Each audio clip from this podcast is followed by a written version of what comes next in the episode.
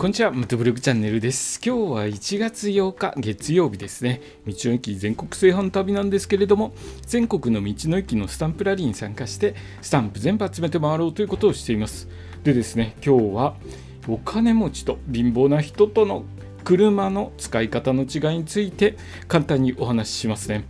えーいきなりなんですけれども、まあ、新年明けてですね今年お金がどんどん入ってこないかなと思っていろいろとネットを見たりとかしているんですけれども、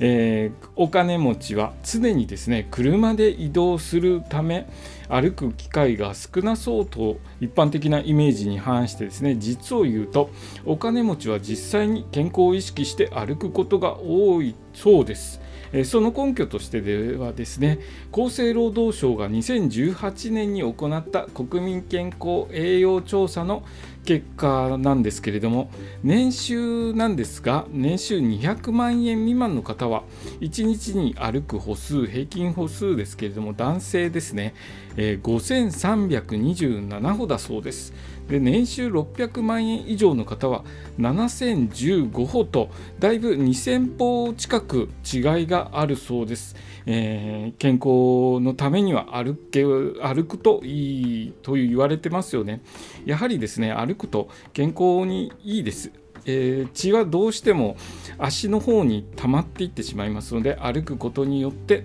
えー血の巡りを良くして、えー健康につながるということになるんですが僕自身はですねあんまり歩くの好きじゃないんですよね、えーバイク乗るのは好きなんですけれども、えーやっぱりですねあの道の駅回ったりとかしてても、えー大きな施設大きな道の駅の施設行って